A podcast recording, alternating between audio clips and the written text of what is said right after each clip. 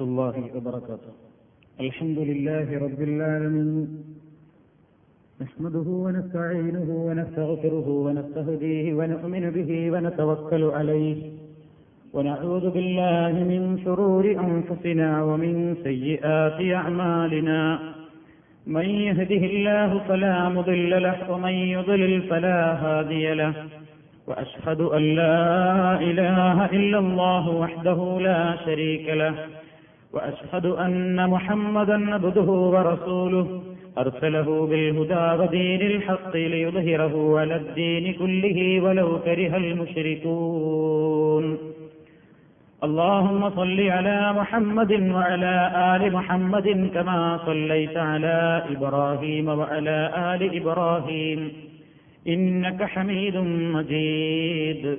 اللهم بارك على محمد وعلى آل محمد كما باركت على إبراهيم وعلى آل إبراهيم. إنك حميد مجيد. أما بعد فإن خير الكلام كلام الله وخير السنن سنن محمد صلى الله عليه وسلم. وشر الأمور محدثاتها وكل محدثة بدعة وكل بدعة ضلالة. يا أيها الذين آمنوا اتقوا الله حق تقاته ولا تموتن إلا وأنتم مسلمون. أعوذ بالله من الشيطان الرجيم. الحج أشهر معلومات فمن فرض فيهن الحج فلا رفث. فلا رفث ولا فسوق ولا جدال في الحج وما فعلوا من خير يعلمه الله وتزودوا فإن خير الزاد التقوى واتقون يا أولي الألباب സ്നേഹമുള്ള സഹോദരന്മാരെ സഹോദരികളെ പരിശുദ്ധ ഹജ്ജും ഉംറയും എങ്ങനെ നിർവഹിക്കണം എന്നതിനെ സംബന്ധിച്ചായിരുന്നു കഴിഞ്ഞ ക്ലാസുകളിൽ നിങ്ങൾ മനസ്സിലാക്കിയത്. ഹജ്ജിന്റെയും ഉംറയുടെയും യാത്രയോടനുബന്ധിച്ച് ലോക മുസ്ലിമീങ്ങൾ നിർവഹിക്കുന്ന മറ്റൊരു സുന്നത്താണ്. മദീന മദീനയിലെ പവിത്രമായ മസ്ജിദുൻ നബവി സന്ദർശിക്കുക എന്നുള്ളത്. ചില ആളുകൾക്കെങ്കിലും ഒരു ധാരണയുണ്ട്. മദീനയിൽ സന്ദർശിക്കുക എന്നുള്ളത് ഹജ്ജിന്റെ ഒരു ഷർത്താണ്. അല്ലെങ്കിൽ ഒരു വാജിബാണ് അല്ലെങ്കിൽ ഒരു പ്രത്യേകമായ ഹജ്ജിന്റെ സുന്നത്തുകളിൽപ്പെട്ടതാണ് എന്നെങ്കിലും ചില ആളുകളെങ്കിലും വിചാരിച്ചിട്ടുണ്ട്. വാസ്തവത്തിൽ ഹജ്ജും മദീന സന്ദർശനവുമായി ഒരു ബന്ധവും ഇല്ല. ഹജ്ജ് കാലത്താണെങ്കിലും അല്ലെങ്കിലും ഹജ്ജിന് മുമ്പായിരുന്നാലും ശേഷമായിരുന്നാലും ഏത് കാലത്തും മദീനയിൽ സന്ദർശിക്കുക നബിസല്ലാഹു അലൈഹി വസല്ലമിന്റെ പള്ളിയിൽ സന്ദർശിക്കുക എന്നുള്ളത് പുണ്യകരം തന്നെയാണ്. അതിന് കാലപരിധിയില്ല. ഒരാൾ ഹജ്ജും ഉംറയും നിർവഹിച്ച് മദീന സന്ദർശനം നടത്താതെ തിരിച്ചു പോന്നാൽ അതുകൊണ്ട് ഹജ്ജിനോ ഉംറക്കോ പൂർത്തീകരണത്തിന് യാതൊരു രൂപത്തിലുള്ള കുറവും വരുന്നില്ല. എന്നാൽ ദൂരേ ദിക്കിൽ നിന്ന് യാത്ര പോകുന്ന ആളുകൾ വെറും മസ്ജിദുൻ നബവി സന്ദർശിക്കുവാൻ വേണ്ടി മാത്രമായി നാട്ടിൽ നിന്ന് പോവുക പ്രയാസകരമായതുകൊണ്ട് ഹജ്ജും ഉംറയും നിർവഹിക്കുവാൻ മക്കയിലെത്തുമ്പോൾ ആ കൂട്ടത്തിൽ തന്നെ മദീനയിൽ സന്ദർശനം നടത്തി മസ്ജിദ് നബവിയിൽ നമസ്കരിക്കാറാണ് സൗകര്യപ്രദമായി കരുതാറുള്ളത്. അതിന്റെ അടിസ്ഥാനത്തിലാണ് ഹജ്ജിനും ഉംറക്കും വേണ്ടി പോയി വരുമ്പോൾ അല്ലെങ്കിൽ നിർവഹിക്കുന്നതിന്റെ മുമ്പ് എപ്പോഴാണ് സൗകര്യമെങ്കിൽ മദീന സന്ദർശനം നടത്തുന്നത്. മദീന ഏറ്റവും കൂടുതൽ പ്രാധാന്യമുള്ള ശ്രേഷ്ഠതയുള്ള ഒരു പുണ്യരാജ്യമാണ്. നബി സല്ലല്ലാഹു അലൈഹി വസ്ല്ലം മദീനയിലെത്തുന്നതിന്റെ മുമ്പ് ആ രാജ്യത്തിന്റെ പേര് യസിരിബ് എന്നായിരുന്നു. പിന്നീടാണ് പ്രവാചകൻ അവിടെ എത്തിയതിന്റെ ശേഷമാണ് മദീനത്തുർ റസൂൽ എന്ന പേരതിന് കിട്ടിയത്. പരിശുദ്ധ ഖുർആാനിൽ തന്നെ മദീന എന്ന പ്രയോഗം ഈ രാജ്യത്തെ സംബന്ധിച്ച് വന്നിട്ടുണ്ട്. ഹദീസുകളിൽ ത്വൈബ എന്നും സ്വാബ എന്നുമൊക്കെ മദീനയുടെ പേരുകളായി സ്ഥലം പിടിച്ചിട്ടുണ്ട്. എന്തായിരുന്നാലും മദീനക്കൊരു പ്രത്യേകമായ പവിത്രതയുണ്ട്.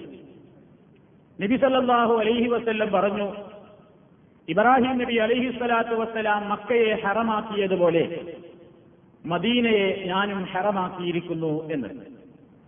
അപ്പൊ മക്കയിൽ ചില സ്ഥലങ്ങൾ ഹറമാണ്. കഴബയുടെയും മസ്ജിദുൽ ഹറാമിന്റെയും പരിസരത്തുള്ള ഏതാനും കിലോമീറ്റർ ചുറ്റവിലുള്ള സ്ഥലങ്ങൾ ഹറമായിട്ടാണ് മക്കയിൽ അറിയപ്പെടുന്നത്. എന്ന് പറഞ്ഞാൽ ഹറമിന് ചില പ്രത്യേക പവിത്രതകളുണ്ട്. അവിടെയുള്ള ചെടികളോ മരങ്ങളോ മുറിക്കാൻ പാടില്ല. അവിടെയുള്ള ജന്തുക്കളെയോ പക്ഷിപറവാദികളെയോ വേട്ടയാടാൻ പാടില്ല. അവിടെ വെച്ച് അനാവശ്യമായ തർക്കങ്ങളോ സംസാരങ്ങളോ അതേപോലെയുള്ള മോശമായ സംസാരങ്ങളോ പെരുമാറ്റങ്ങളോ തെറ്റുകുറ്റങ്ങളോ പാടില്ല. ഹറമിനുള്ള പവിത്രതയാണ്. ഇതേപോലെ പവിത്രതയുള്ള ഒരു സ്ഥലം തന്നെയാണ് മദീനയും. മദീനയിലുമുണ്ട് പള്ളിക്ക് ചുറ്റുഭാഗത്തും ഏതാനും സ്ഥലങ്ങൾ ഹറമായി നിശ്ചയിക്കപ്പെട്ടിട്ടുണ്ട്. അവിടെയും ഇതേപോലെയുള്ള നിയമങ്ങളെല്ലാം ബാധകമാണ്. ലോകത്ത് ഈ രണ്ട് ഹറമുകളല്ലാതെ മൂന്നാമത് ഒരു ഹറം മുസ്ലിമീങ്ങൾക്കില്ല. പുണ്യം കൂടുതലുള്ള മൂന്നാമത്തെ പള്ളി ബൈത്തുൽ മുഖദ്ദസിലെ മസ്ജിദുൽ അഫസയാണ് പള്ളികളുടെ കൂട്ടത്തിൽ മൂന്ന് പള്ളികൾക്കാണ് പ്രാധാന്യമുള്ളത്. ഒന്നാം സ്ഥാനം മക്കയിലെ മസ്ജിദുൽ ഹറാം. ലോകത്തിന്റെ വിവിധ ഭാഗങ്ങളിലുള്ള പള്ളികളിൽ വെച്ച് ഒരു റക്കായത്ത് നമസ്കരിക്കുന്നതിന്റെ മദീന മസ്ജിദുൽ ഹറാമിൽ വെച്ച് ഒരു റക്കായത്ത് നമസ്കരിക്കുന്നതിന് മറ്റിടങ്ങളിൽ വെച്ച് നമസ്കരിക്കുന്നതിനേക്കാൾ ഒരു ലക്ഷം പ്രതിഫലമാണ് അള്ളാഹു താല വാഗ്ദത്വം ചെയ്തിരിക്കുന്നത്. രണ്ടാം സ്ഥാനം മസ്ജിദുൽ നബവിക്കാണ്. മഹാനായ അഷറഫുൽ ഖൽക്ക് സല്ലാഹു അലൈഹി വസ്ല്ലം തറക്കല്ലിടുകയും അവിടുന്ന് തന്നെ നിർമ്മാണത്തിൽ നേരിട്ട് പങ്കെടുക്കുകയും സഹാബിമാരോടൊപ്പം കല്ലും മണ്ണും സ്വന്തം ചുമലിലേക്കുകയും ചെയ്തുകൊണ്ട് നിർമ്മാണത്തിൽ നബി സല്ലല്ലാഹു അലൈഹി വസ്ല്ലം പോലും നേരിട്ട് ഭാഗവാക്കായ പള്ളിയാണ് മസ്ജിദുൻ നബവി. ആ മസ്ജിദുൻ നബവിയിൽ ഒരു റക്കായത്ത് നമസ്കരിക്കുന്നത് മറ്റു പള്ളികളിൽ നമസ്കരിക്കുന്നതിനേക്കാൾ ആയിരം മടങ്ങ് പ്രതിഫലമുള്ളതാണെന്ന് പ്രവാചകൻ അറിയിച്ചിട്ടുണ്ട്. രണ്ടാം സ്ഥാനം അങ്ങനെയാണ്. മൂന്നാമത്തെ സ്ഥാനം ബൈത്തുൽ മുഖദ്ദസിലെ മസ്ജിദുൽ അഖുസയാണ്. അഥവാ മുസ്ലിമീങ്ങൾ പത്ത് പതിനാറ് മാസക്കാലം കിബിലയായി ഉപയോഗിച്ചിരുന്ന പള്ളിയാണ് മസ്ജിദുൽ അഖ്സ നബി സല്ലാഹു അലൈഹി വസ്ല്ലം മദീനയിലേക്ക് ഹിജറ പോയതിന് ശേഷം പതിനാറോ പതിനേഴോ മാസത്തോളം തിരിഞ്ഞു നമസ്കരിച്ചിരുന്നത് ഫലസ്തീനിലെ ബൈത്തുൽ മുഖദ്ദസിലെ മസ്ജിദുൽ അഖ്സയിലേക്കായിരുന്നു പിന്നീടാണ് കിബില മാറ്റത്തെ സംബന്ധിച്ചുള്ള ആയത്ത് അവതരിക്കുന്നത്. ഫവല്ലി വജ്ഹക ശത്റൽ മസ്ജിദിൽ ഹറാം. നീ നിന്റെ മുഖത്തെ ഇനി മസ്ജിദുൽ ഹറാമിന്റെ ഭാഗത്തേക്ക് തിരിക്കുക എന്ന പരിശുദ്ധ ഖുർആാനിൽ രണ്ടാം അധ്യായത്തിലെ ആയത്ത് അവതരിക്കപ്പെട്ടപ്പോൾ നബി സല്ലല്ലാഹു അലൈഹി വസ്ല്ലം പിന്നീട് തിബിലയായി ഉപയോഗിച്ചത് മക്കയിലെ മസ്ജിദുൽ ഹറാമായിരുന്നു അതുവരെയും തിബിലയായി നിശ്ചയിക്കപ്പെട്ടിരുന്ന സ്ഥലമാണ് ബൈത്തുൽ മുഖദ്ദസിലെ മസ്ജിദുൽ അഖ്സ. ആ പള്ളിയിലുള്ള നമസ്കാരത്തിന് ലോകത്തുള്ള മറ്റു പള്ളികളിലെ നമസ്കാരത്തെക്കാൾ അഞ്ഞൂറിരട്ടി പ്രതിഫലമുണ്ട് എന്ന് ചില റിപ്പോർട്ടുകളിലും ഇരുന്നൂറ്റി അമ്പതിരട്ടി പ്രതിഫലമാണെന്ന് വേറെ ചില റിപ്പോർട്ടുകളിലും കാണുന്നു. രണ്ടായിരുന്നാലും ഏറ്റവും ഫലവത്തായ അല്ലെങ്കിൽ പ്രബലമായ ഹദീസുകളിലുള്ളത് ഇരുന്നൂറ്റി അമ്പതാണ് എന്നാണ് എന്ന് ഹദീസുകളെ സംബന്ധിച്ച് ഗവേഷണം നടത്തിയ പണ്ഡിതന്മാരിൽ പ്രമുഖന്മാരായ ചില പണ്ഡിതന്മാർ രേഖപ്പെടുത്തിയിട്ടുണ്ട്. ഈ മൂന്ന് പള്ളികൾ കഴിച്ചാൽ ലോകത്തുള്ള എല്ലാ പള്ളികളും തുല്യമാണ്. ഒരു പള്ളിക്കും വ്യത്യാസമില്ല. ഏത് പള്ളിക്കും പിന്നെ സ്ഥാനം തുല്യമാണ്. പ്രത്യേകമായി നമസ്കാരത്തിന് ഒരു ലക്ഷം അല്ലെങ്കിൽ ആയിരം അല്ലെങ്കിൽ ഇരുന്നൂറ്റമ്പത് അല്ലെങ്കിൽ അഞ്ഞൂറ് ഈ രൂപത്തിലുള്ള പ്രതിഫലങ്ങളൊന്നും മറ്റു പള്ളികൾക്ക് നിശ്ചയിക്കപ്പെട്ടിട്ടില്ല. അപ്പൊ മദീനയിൽ സന്ദർശനം നടത്തുമ്പോൾ മദീനയിലേക്കുള്ള യാത്രാവേളയിൽ നാം മുഖ്യമായും ഉദ്ദേശിക്കുന്നത് നബി സല്ലല്ലാഹു അലൈഹി വസ്ല്ലം നിർമ്മിച്ചിട്ടുള്ള മസ്ജിദുൻ നബവി സന്ദർശനമാണ്. മസ്ജിദുൻ നബവിയിലേക്ക് എത്തിക്കഴിഞ്ഞാൽ നാം അവിടെ ചെയ്യേണ്ടത് ഏതൊരു പള്ളിയിലേക്കും പ്രവേശിക്കുമ്പോൾ പാലിക്കേണ്ടുന്ന മര്യാദകൾ റസൂലുള്ളാടെ പള്ളിയിലേക്ക് കയറുമ്പോഴും ശ്രദ്ധിക്കണം. വലതുകാൽ വെച്ചുകൊണ്ടാണ് നാം എല്ലാ പള്ളികളിലേക്കും പ്രവേശിക്കേണ്ടത്. മസ്ജിദുൽ ഹറാമിലേക്ക് പ്രവേശിച്ചതുപോലെ തന്നെ നബി സല്ലാഹു അലൈഹി വസ്ല്ലമിന്റെ മസ്ജിദുൽ നബവിയിലേക്കും നാം വലതുകാൽ വെച്ച് പ്രവേശിക്കുക. അല്ലെങ്കിൽ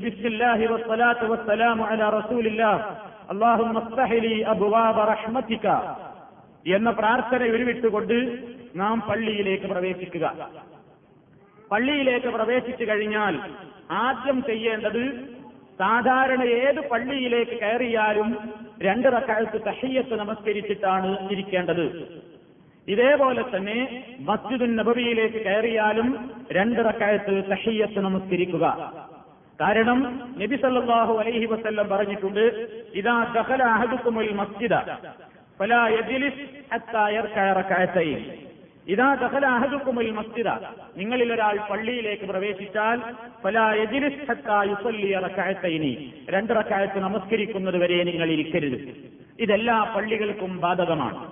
ആ അടിസ്ഥാനത്തിൽ മസ്ജിദുൻ നബവിയിലേക്ക് പ്രവേശിച്ചാലും രണ്ടിറക്കായത്ത് തഹിയത്ത് നമസ്കരിച്ചുകൊണ്ട് അവിടെ ഇരിക്കുക. അത് തന്നെ നമുക്ക് സൗകര്യം കിട്ടുകയാണെങ്കിൽ റൗവയിലാണ് നമസ്കരിക്കേണ്ടത്. റൗവയിലുള്ള നമസ്കാരത്തിന് ഏറെ പുണ്യമുണ്ട്.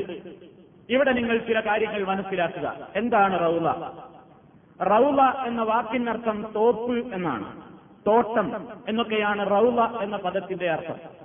പക്ഷേ ആളുകളുടെ ധാരണ റൗല കാണാൻ പോവുക മദീനയിലുള്ള റൗല കാണുക എന്ന് പറഞ്ഞാൽ ആളുകളിൽ പലരുടെയും ധാരണ അത് നബി സല്ലല്ലാഹു അലൈ വസല്ലമിന്റെ ഖബറാണ് എന്നാണ്. നബി സല്ലല്ലാഹു അലൈ വസല്ലമിന്റെ ഖബറിനല്ല റൗല എന്ന് പറയുന്നത്. അത് ആളുകളുടെ ഒരു തെറ്റിദ്ധാരണ മാത്രമാണ്. പ്രവാചകൻ സല്ലാഹു അലൈഹി വസല്ലമിന്റെ കബറിടത്തിന്റെ ഭാഗത്തിനല്ല റൗല എന്ന് പറയുന്നത്. ഈ ഭാഗമാണ് റൗല എന്ന പേരിൽ അറിയപ്പെടുന്നത്. അതായത് പ്രവാചകൻ സല്ലാഹു അലൈഹി വസല്ലം പറഞ്ഞു മാ ബൈന ബൈത്തി വ മിംബരി റൗദത്തും മിൻ റിയാദിൽ ജന്ന. പ്രവാചകൻ പറയുകയാണ് മാ ബൈന ബൈത്തി വ മിംബരി റൗദത്തും മിൻ റിയാദിൽ ജന്ന. എന്റെ വീടിന്റെയും ഞാൻ കുത്തുമ നിർവഹിച്ചിരുന്ന മിമ്പറിന്റെയും ഇടക്കുള്ള സ്ഥലം സ്വർഗത്തോപ്പിൽ നിന്നുള്ള ഒരു തോപ്പാകുന്നു എന്നാണ് നബി സല്ലാഹു അലൈ വസ്ല്ലം പറഞ്ഞത്. അപ്പൊ റൌവ എന്ന് പറയുന്നത് പ്രവാചകൻ താമസിച്ചിരുന്ന വീടിന്റെയും നബി ഹുക്കുമ നിർവഹിച്ചിരുന്ന മിമ്പർ സ്ഥിതി ചെയ്യുന്നതിന്റെയും ഇടക്കുള്ള ഏതാനും വാര സ്ഥലത്തിനാണ് റൗള എന്ന് പറയുന്നത്. ആ സ്ഥലമാണ് വെള്ള തൂണുകൾ കൊണ്ട് ഈ അടയാളപ്പെടുത്തി കാണുന്ന ഒരു ചിത്രത്തിൽ. ചിത്രത്തിൽ കാണുന്ന ഈ വെളുത്ത തൂണുകളൊക്കെ ആ റൗദയിലാണ് അടിയിൽ കാർപ്പറ്റുകൾ കാണുന്ന ഇവിടെയാണ് മിമ്പർ ഇതിന്റെ ഈ ഭാഗത്തായിരുന്നു പ്രവാചകൻ താമസിച്ചിരുന്ന ആയിഷ റബിയുള്ളാഹു തലാൻഹയുടെ വീട്. ഇത് രണ്ടിന്റെയും ഇടയ്ക്കുള്ള ഈ സ്ഥലത്തിനാണ് കുറച്ച് നടന്നു പോകാനുള്ള ഈ സ്ഥലത്തിനാണ് ഒരു രണ്ട് മൂന്ന് നാല് സ്വത്തുകൾ കൊള്ളുന്ന ആ സ്ഥലത്തിനാണ് റൗദ എന്ന് പറയുന്നത്. അവിടെ സൗകര്യമുണ്ടെങ്കിൽ അവിടെ നിന്ന് നമസ്കരിക്കുന്നതിന് ഏറെ പ്രാധാന്യമുണ്ട്. ഇനി സൗകര്യമില്ലെങ്കിൽ അവിടെ തെക്കും തിരക്കും കൂട്ടേണ്ടതില്ല. പള്ളിയിൽ എവിടെ വെച്ച് നിർവഹിക്കാം. പക്ഷെ അവിടെ വെച്ച് നമസ്കരിക്കുന്നതിന് അവിടെ പോയിരിക്കുന്നതിന് ഖുറാൻ പാരായണം നടത്തുന്നതിനൊക്കെ ഏറെ പ്രാധാന്യമുണ്ട്. അതല്ലാതെ റൗല എന്ന് പറയുന്ന ഒരു പ്രവാചകന്റെ കബറല്ല ചില പാട്ടുകാരൊക്കെ അങ്ങനെ നമ്മളെ തെറ്റിദ്ധരിപ്പിച്ചിട്ടുണ്ട്. മുത്തുനബിയുടെ റൗള എന്ന് മുത്തിമണക്കാൻ എന്നാണ് ഞങ്ങൾക്ക് കഴിയുക എന്നൊക്കെ പറഞ്ഞ് പാടുന്ന പല ആളുകളും ഗായികമാരും ഗായകന്മാരും ലോകത്തുണ്ട്. അത് കേൾക്കുമ്പോൾ സാധാരണക്കാർ വിചാരിക്കും മുത്തുനബിയുടെ റൗള ഒന്ന് മുത്തിമണക്കുക എന്ന് പറഞ്ഞാൽ ഇവിടെ മമ്പറത്തും അജ്മീറിലും പുത്തമ്പള്ളിയൊക്കെ പോകും പോലെ റസൂലുള്ളാടെ കബറൊന്ന് മുത്താൻ കിട്ടുമെന്നാണ് ആളുകളുടെ ധാരണ. വാസ്തവം നേരെ മറിച്ചാണ്. നബി സല്ലാഹു അലൈവല്ലം ജീവിച്ചിരിക്കുന്ന കാലത്താണ് ഇത് പറഞ്ഞത് എന്ന് നിങ്ങൾ പ്രത്യേകം ഓർക്കണം.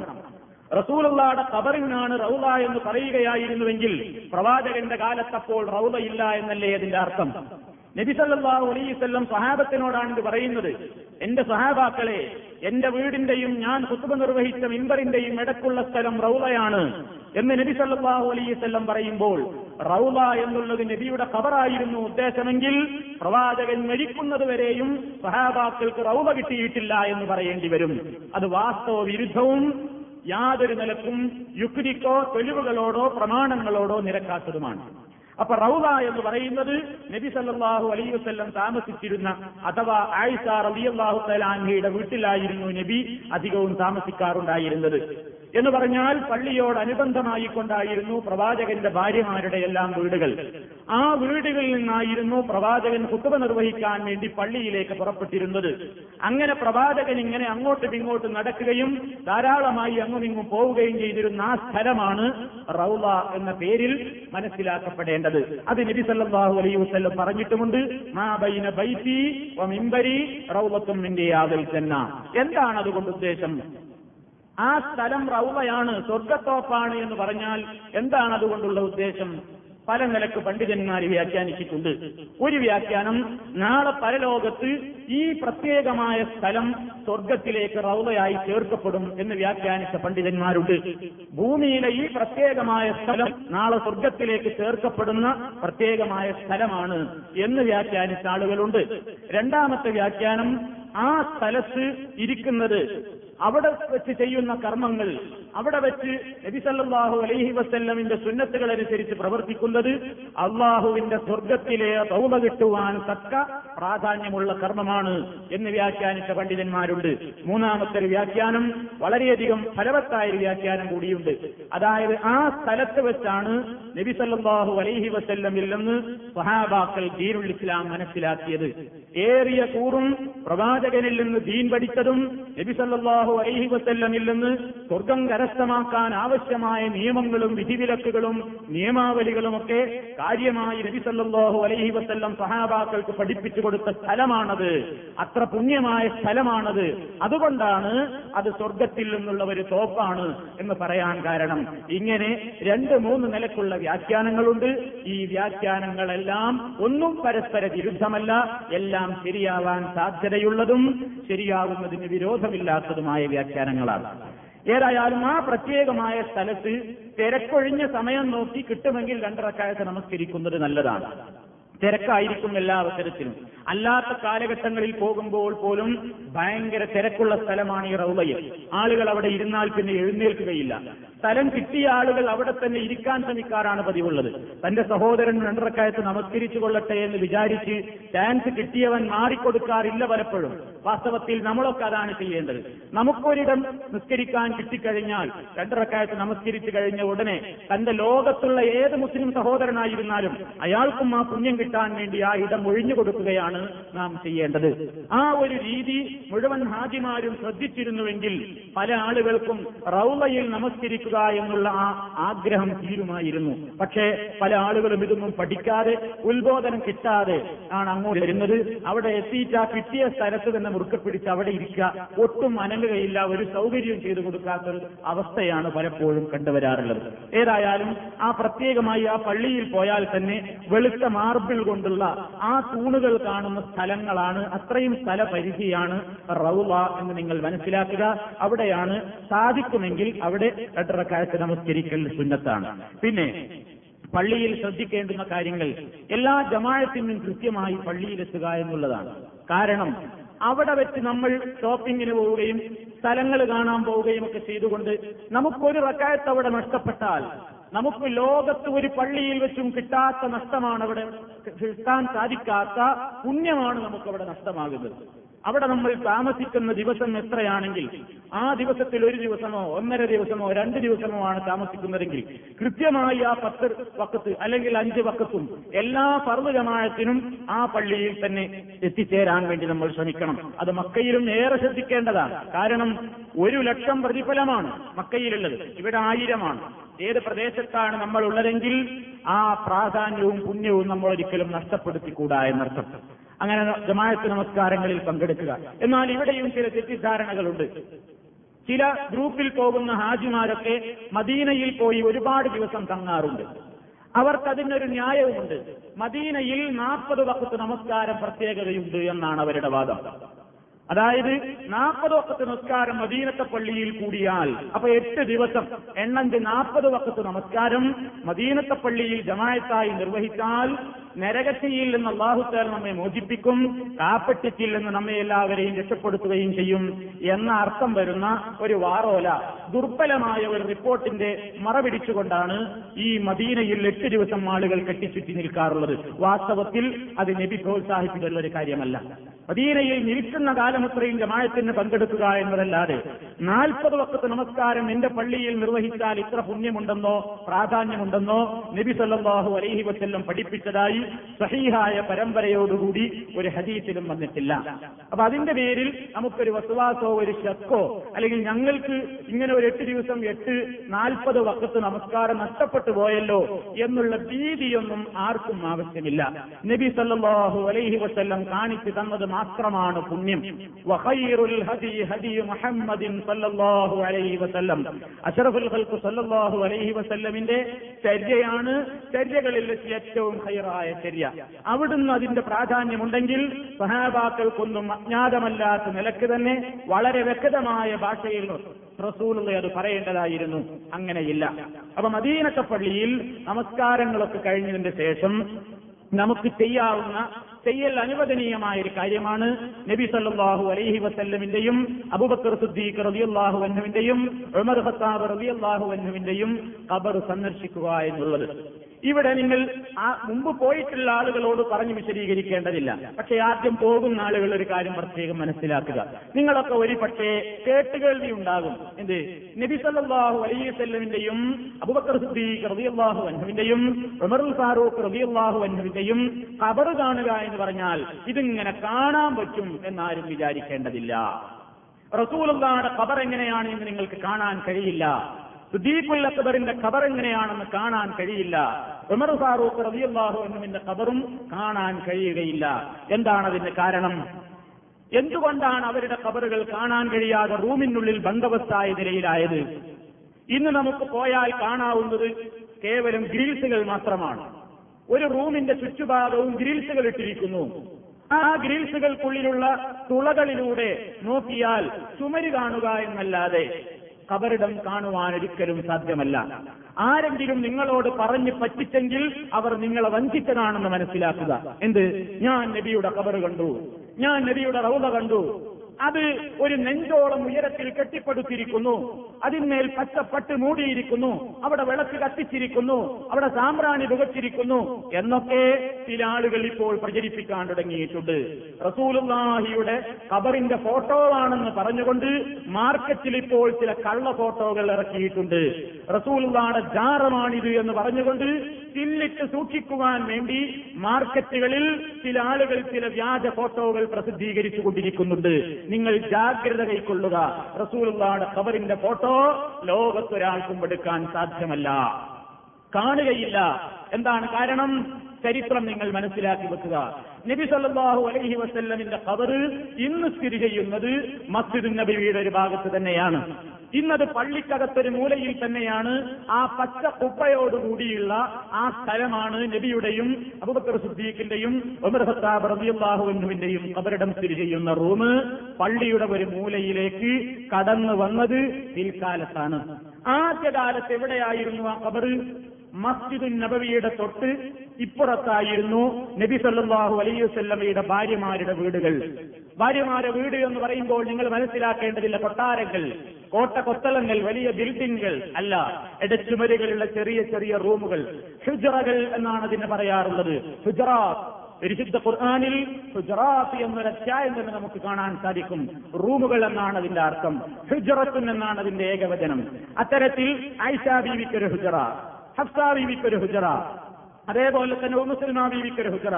ഇങ്ങനെ പല ഭാര്യമാർക്കും വ്യത്യസ്തങ്ങളായ ഹുജറകൾ ഉണ്ടായിരുന്നു നബി സല്ലാഹു അലൈഹി വസല്ലം ഓരോ ദിവസങ്ങളിലും പല രൂപത്തിലുള്ള ഹുജറകളിൽ എന്ന് പറഞ്ഞാൽ പല ഭാര്യമാരുടെ കൂടെയാണ് കഴിയാറുള്ളത്. നറുക്കെടുപ്പ് നടത്തി തീരുമാനിക്കും ഓരോ ദിവസം ഇന്ന ഭാര്യയുടെ അരികിൽ. അങ്ങനെ നബി സല്ലാഹു അലൈഹി വസല്ലം രോഗം വന്നു. അതായത് ശക്തരായി പനി വന്നു. മരണത്തിന്റേതായ രോഗമായി. ആ മരണരോഗമായപ്പോൾ നബി സല്ലാഹു അലൈഹി വസല്ലം മറ്റുള്ള എല്ലാ ഭാര്യമാരോടും സമ്മതം ചോദിച്ചു ഞാൻ ആയിഷയുടെ വീട്ടിൽ കിടന്നോട്ടെ എന്ന് സമ്മതം ചോദിച്ചു. എല്ലാ ഭാര്യമാരും ഐക്യകണ്ഠേന അതിന് നബി സല്ലാഹു അലൈഹി വസല്ലമിന് സമ്മതം കൊടുത്തു. അങ്ങനെ നബി സല്ലാഹു അലൈഹി വസല്ലമിന്റെ വഫാത്തിന്റെ ആ കാലഘട്ടത്തിൽ ഏതാനും ദിവസം റസൂലുള്ളാഹി താമസിച്ചിരുന്നത് ആയിഷ തആല അൻഹയുടെ ഹുജ്റയിലായിരുന്നു. ആ വീട്ടിലായിരുന്നു. അങ്ങനെ നബി സല്ലാഹു അലൈഹി വസ്ല്ലം മരിക്കുന്നത് ആയിഷ റളിയല്ലാഹു തആല മടിയിൽ കടന്നുകൊണ്ടാണ്. മടിയിൽ കടന്നുകൊണ്ടിരുന്ന അവസരത്തിൽ നബി സല്ലാഹു അലൈഹി വസ്ല്ലമിന് മരണവേദന വരുന്ന ഘട്ടത്തിൽ തൊട്ടടുത്ത ഒരു പൂജയിൽ ഒരു തണുത്ത വെള്ളപാത്രമുണ്ട് ആ വെള്ളപാത്രത്തിലേക്ക് നബി സല്ലാഹു അലൈഹി വസല്ലം തന്റെ കൈ മുക്കുന്നുണ്ട്. അതുപോലെ തന്നെ പുതപ്പ് മുഖത്തേക്ക് ഇടുന്നുണ്ട്.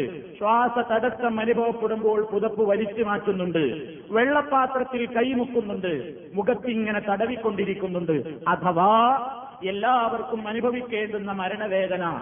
ലോകം കണ്ട നല്ലവരിൽ നല്ലവനായ മുത്തു മുസ്തഫ സല്ലാഹു അലൈഹി വസല്ലമും അതിന്റെ അനുഭവിക്കേണ്ട ഭാഗം അനുഭവിക്കുകയാണ് എന്നർത്ഥം. അങ്ങനെ നബി സല്ലാഹു അലൈഹി വല്ലമിന്റെ ആ സക്കറാത്തിന്റെ അവസ്ഥയെത്തി. പ്രവാചകൻ ഇങ്ങനെ പുതപ്പ് അങ്ങോട്ടും ഇങ്ങോട്ടും വലിച്ചു മാറ്റുകയും ഒക്കെ ചെയ്യുന്നുണ്ട്.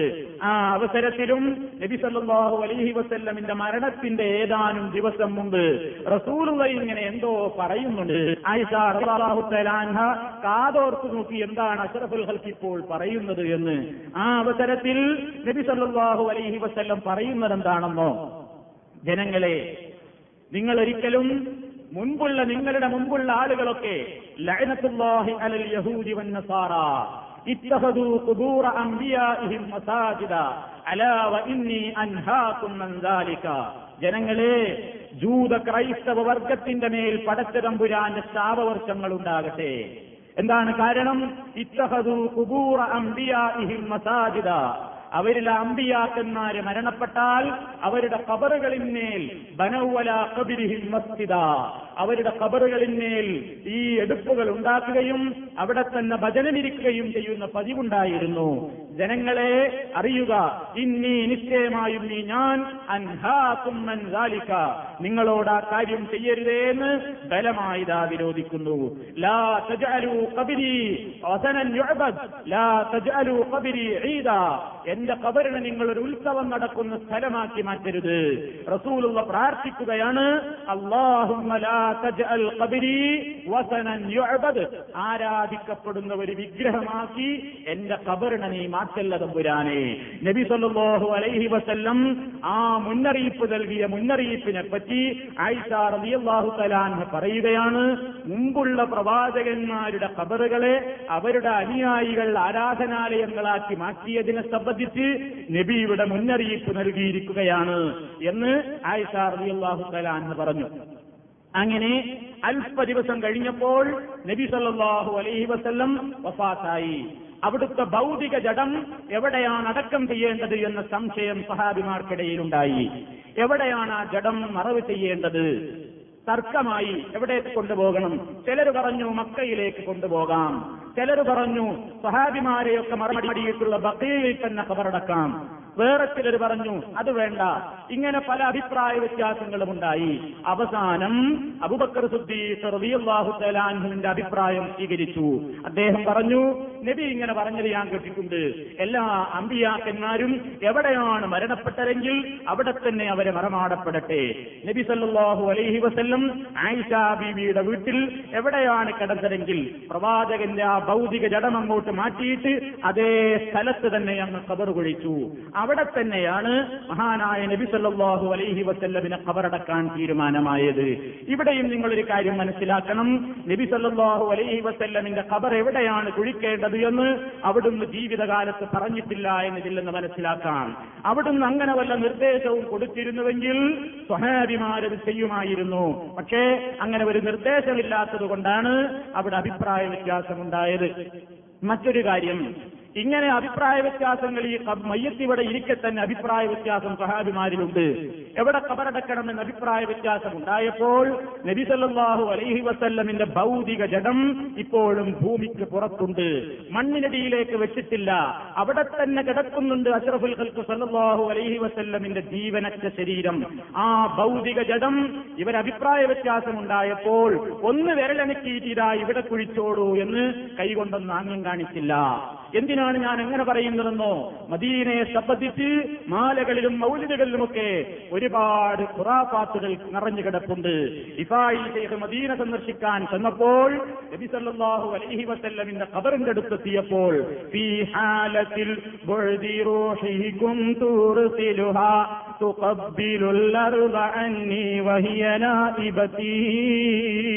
ഉർസിലുഹാ തുഖബ്ബിലുൽ അർള അന്നി വഹിയ നാഇബതി فهذه نوبة الأشباه قد حضرت فامدد يديك لكي تحظى بها شفتي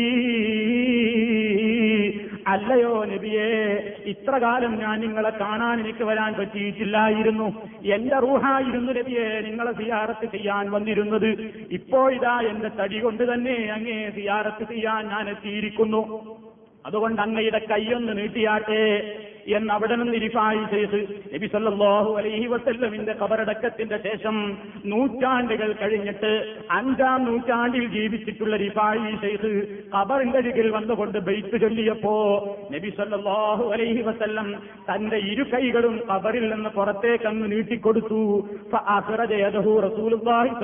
അലൈഹി വസല്ലം.